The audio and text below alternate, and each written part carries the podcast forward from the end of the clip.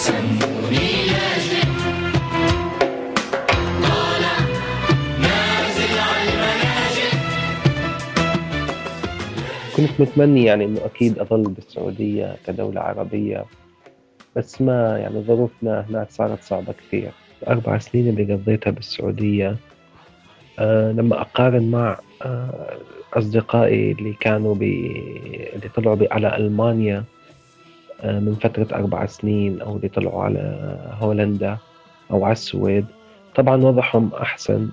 آه أخذوا الإقامات. عندهم تأمين صحي. آه بيقدروا يسافروا. عكسي تماما ما قدرت أعمل أي إشي.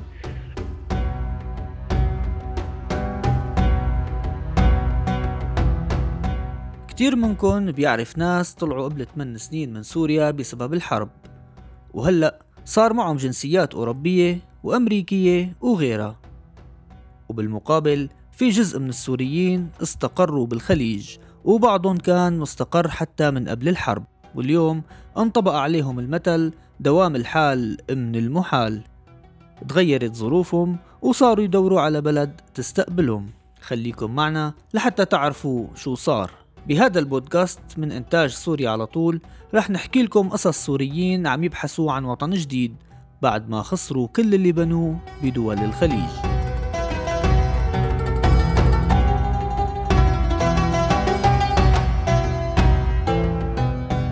اسمي محمد الزعبي من مدينة إزرع بريف درعا.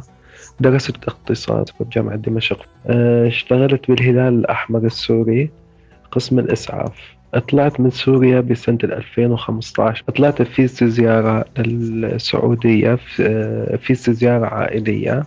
كانت بوصف أخ مرافق للوالدة. آه، قدم لي إياها أخوي الكبير. آه، لأنه كان بعد شهرين راح يكون علي خدمة جيش فما كنت بدي أخدم. رحت لمدينة الدمام بالسعودية. قعدت تقريبا فترة شهرين. آه، بعدين كان في آه، شركة التجزئة. بتبيع ملابس قسم الملابس بالمولات. طالبة إنه لفيزة زيارة توظيف. بعد تقريبا ثلاث شهور وافقوا علي رحت طبعا آه، توظفت فيها. طبعا كان الراتب قليل والدوام تقريبا من 11 ساعة ل 12 ساعة. لأنه كنا في استزيارة غير مصرح لنا بالعمل. آه، بس هي هاي الشركة هي الوحيدة اللي كانت توظف بالسعودية زيارات.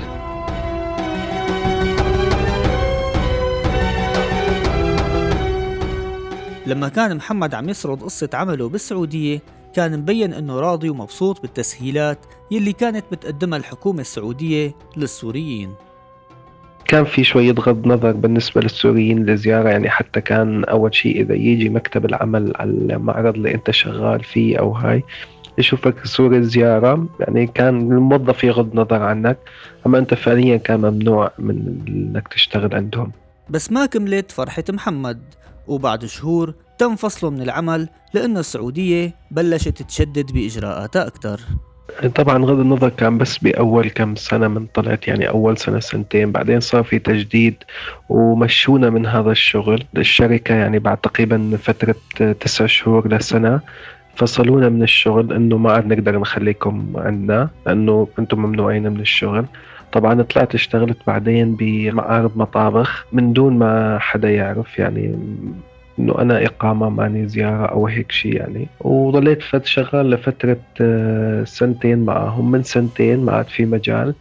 زادت نسبة السعودة. طلبوا إنه يكون بالمعرض يكون موجود سعوديين أكثر من المقيمين. صار الزيارة ممنوع نهائيا يشتغل. يعني اللي ينمسك ممكن إنه يتغرم بغرامة مالية هو وصاحب المعرض. آه، فاضطرينا إنه نمشي من الشغل. وبعد كل هالصعوبات وخاصة اللي متعلقة بالسعودة وهي سياسة منع الأجانب من العمل وتخصيصها للسعوديين فقط بغض النظر عن كفاءتهم. ولهيك محمد اضطر يقعد بالبيت. ومع أنه بكل بلد في شيء اسمه تصويب أوضاع حتى المهاجرين غير الشرعيين بأوروبا على سبيل المثال ممكن يصوبوا أوضاعهم ويصيروا مقيمين وكمان ممكن يصيروا مواطنين ويحملوا جنسية البلدان يلي وصلوا إلها بس بالسعودية كان صعب محمد يصوب أوضاعه وبالنسبة له كزائر محروم من كتير خدمات. حاولت أقلب زيارتي لإقامة بس ما قدرت. كان ممنوع هذا الشيء نهائيا. مع العلم إني ما رفضت على الإمارة وما طبعا ما خلوني أسوي أي إجراءات. خلاص قرار ممنوع. أنت زيارة بتضل زيارة. آه، بالنسبة للحقوق الزائر هناك الأطفال الجداد اللي بدهم يدخلوا على المدارس ممنوع ما لهم مكان. في أولوية للسعودي بعدين للمقيم. إذا في ظل آه، شواغر بيسجلوا الزائر فيها. آه، تأمين صحي ما عندنا كان أبدا. إحنا الزيارات بدك تفوت تتعالج تتعالج على حسابك الخاص. في إلك بالمشافي الحكومية حصرا قسم الطوارئ. غير هيك ما في. بالنسبة لي يعني كنت مثلا لما أسوق سيارة أو إشي أظل خايف من أي دورية أنه ما كان معنا شهادات سواقة وممنوع إحنا نسوق السيارة نهائيا. بعد قرار السعودة وفقدان محمد للخدمات الأساسية والحياة الصعبة اللي عاشها خلال هالفترة قرر إنه يهاجر. من بداية 2018 كنت مقرر إنه خلص أترك السعودية. وفعلا بنهاية شهر 11 قدرت أأمن فيزا على تركيا. الفيزا التركية كانت صعبة كثير بالنسبة لي كلفتني مبلغ كبير. الحمد لله قدرت آخر شيء أجيبها. توجهت طبعا لتركيا. نزلت بمطار إسطنبول. قعدت فيه بتركيا تقريبا عشرين يوم. بعدين طلعت لبودروم. طلعت ب بدي أطلع تهريب على اليونان.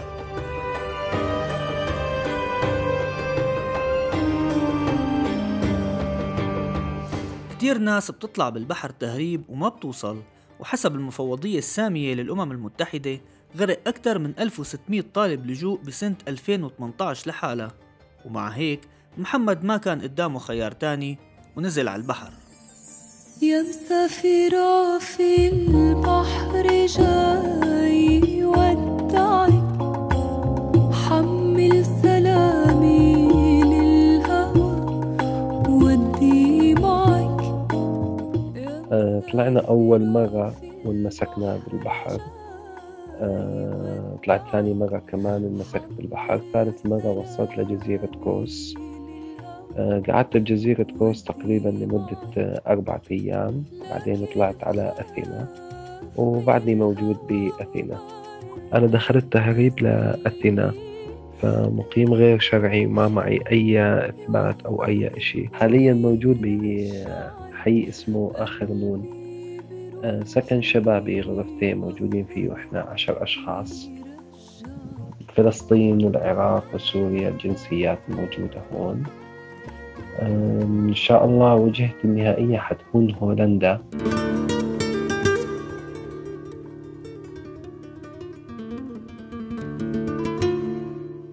رحلة محمد ما خلصت بس رحلة ملاز انتهت بعد ما وصل لوجهته النهائية. ملاز الحمصي وضعه مختلف عن محمد لأنه ملاز طلع بعقد عمل على الخليج ورغم هيك كان ضحية لنفس التضييقات. آه اسمي ملاز من مواليد حمص 1985 آه نحن من عائلة متوسطة الدخل ووالدي الله يرحمه توفى بال 2008 والدتي بعدها عايشة بحمص إخواتي مسافرين كل واحد بدولة بين الخليج وبين آه أوروبا. ودرست بعد الثانوي حقوق آه على حسابي. ثاني سنة كانت 2004 آه جتني سفرة على الإمارات على أبو ظبي تحديدا. فحملت حالي وتركت الجامعة وشديت باتجاه باتجاه, باتجاه أبو ظبي. عشت فيها من 2004 ل 2011 آه بعد 2011 شركتي نفسها اللي بالإمارات نقلتني على فرع بالسعودية وعشت بالسعودية من 2011 ل 2017 حياة ملاز لهون كانت عظيمة وبعدين صارت معه شغلة غيرت حياته تماماً. آه، آخر فترة بالسعودية بدأت الأوضاع تخرب كتير وبدأت معاملة الناس الأجانب اللي هم أي حدا غير سعودي موجود على أرض المملكة وبدأت القوانين تتغير كتير بدأت الأمور تصير صعبة بدأت الفلوس آه، تنطلب أكتر. صرت اللي بتطلعه نفسه اللي بتدفعه إضافة للمعاملة السيئة وإضافة إنه أنا زوجتي كانت آه، مضيفة بالخطوط السعودية فما يرضوا يعطونا الكفالة من اسمها على اسمي وبالتالي ظلت فترة منيحة بدون أوراق. حتى جاني أول ولد وثاني ولد وأم هون بدون أوراق. فكتير كانت هاي الموضوع كتير كان مؤثر علينا وعلى الأولاد نفسهم يعني.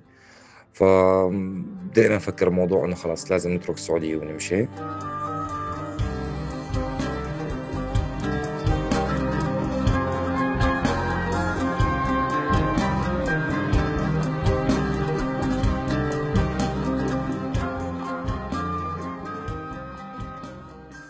بدأت بحبش بال... على النت وأقرا وشوف شو الطرق اللي ممكن الواحد يهاجر منها. كان أهم نقطة إنه ما نفترق أنا وزوجتي وأولادي عن بعض إنه خلاص نطلع مع بعض نتحمل ال risk كلياتنا سوا. آه، أخذنا موعد من السفارة الأمريكية رحنا أنا وزوجتي والطفلين فشافني الموظف.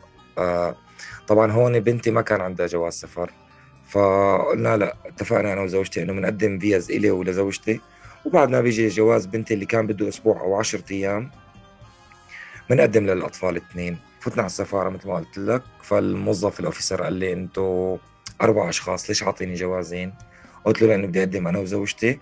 وبصراحة بنتي لسه ما عندها جواز سفر هلأ عم نستخرج لها جواز سفر. فبس نجا حنقدم لها للأولاد فما كان عنده أي مشكلة الزلمة قال خلاص okay. آه بعد ثلاث أربع أيام توصلكم الجوازات مختومة وعليها الفيز آه وصلت ال- الفيز أنا وزوجتي أخذين الفيز على أمريكا. آه لمدة سنتين. قدمنا على موعد تاني على السفارة مشان ناخذ أوراق لل... للأطفال الاثنين. رفضت الأوفيسر بسفارة. بالقنصلية الأمريكية بجدة رفضت. كان قدامنا حل اثنين. يا تطلع زوجتي وأبقى أنا والأولاد يا أطلع أنا وتبقى زوجتي والأولاد بالسعودية. ملاز ما بينسى يوم 18 7 2017 اليوم اللي غادر فيه السعودية. اليوم اللي أجبرته الظروف إنه يترك عيلته ويرمي سبع سنين عاشها بالسعودية ورا ظهره. آه طبعا هاي الليلة من أسوأ أيام حياتي. بكيت فيها عن عمري كله.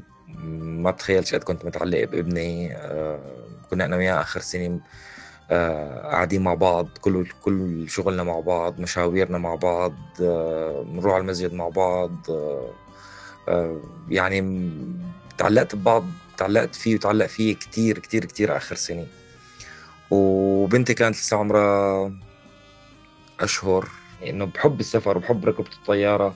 كنت كتير كتير كتير انبسط فيها. هاي الرحلة بالعكس تماما. هيك قلبي عاصصني ومخنوق ودمعتي بعيني وما بعرف ما جا بالي غير ابكي كنت فسرها إني مفا- مفارق زوجتي واولادي ما كنت عارف شو عم ينتظرني. يا مسافر وحدك يا مسافر وحدك. وفايتني. لتبعد عني؟ لتبعد عني وتشغلني؟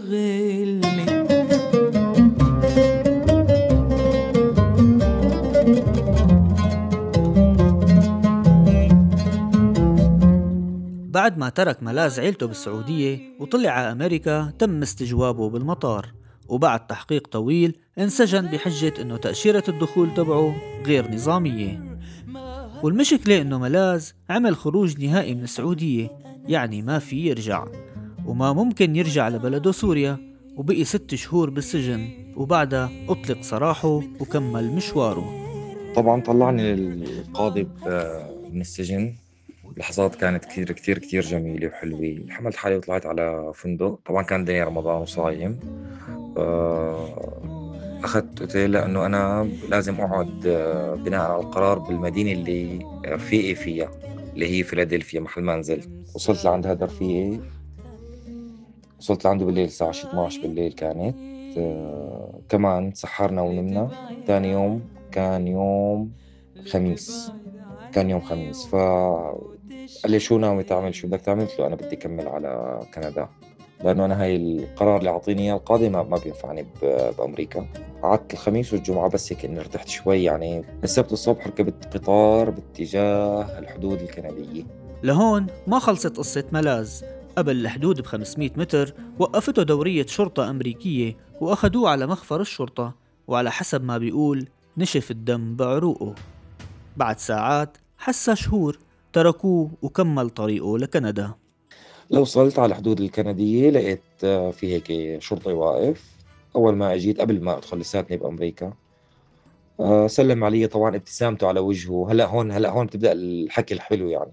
ابتسامته على وجهه أهلين؟ قلت له مرحبا. قال لي تفضل. قلت له بدي أطلب لجوء بكندا.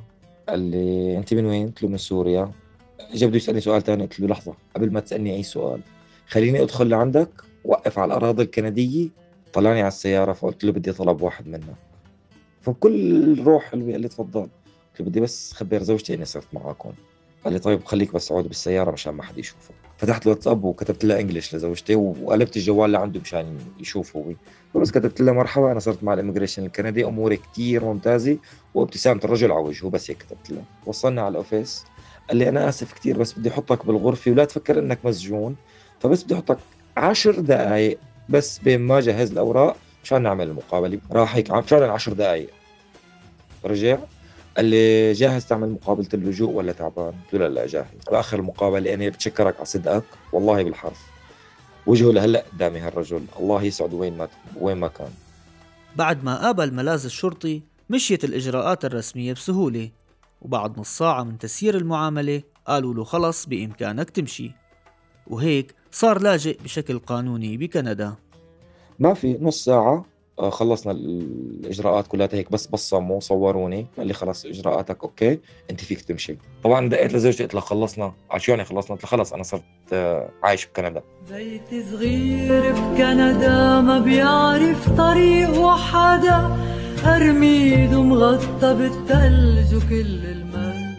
قصة محمد وملاذ هي نموذج عن قصص سوريين ما وصلوا لوسيلة إعلام تنقل صوتهم وتجربتهم ورغم إنه محمد وصل صوته بس لسه في جزء من القصة ناقص.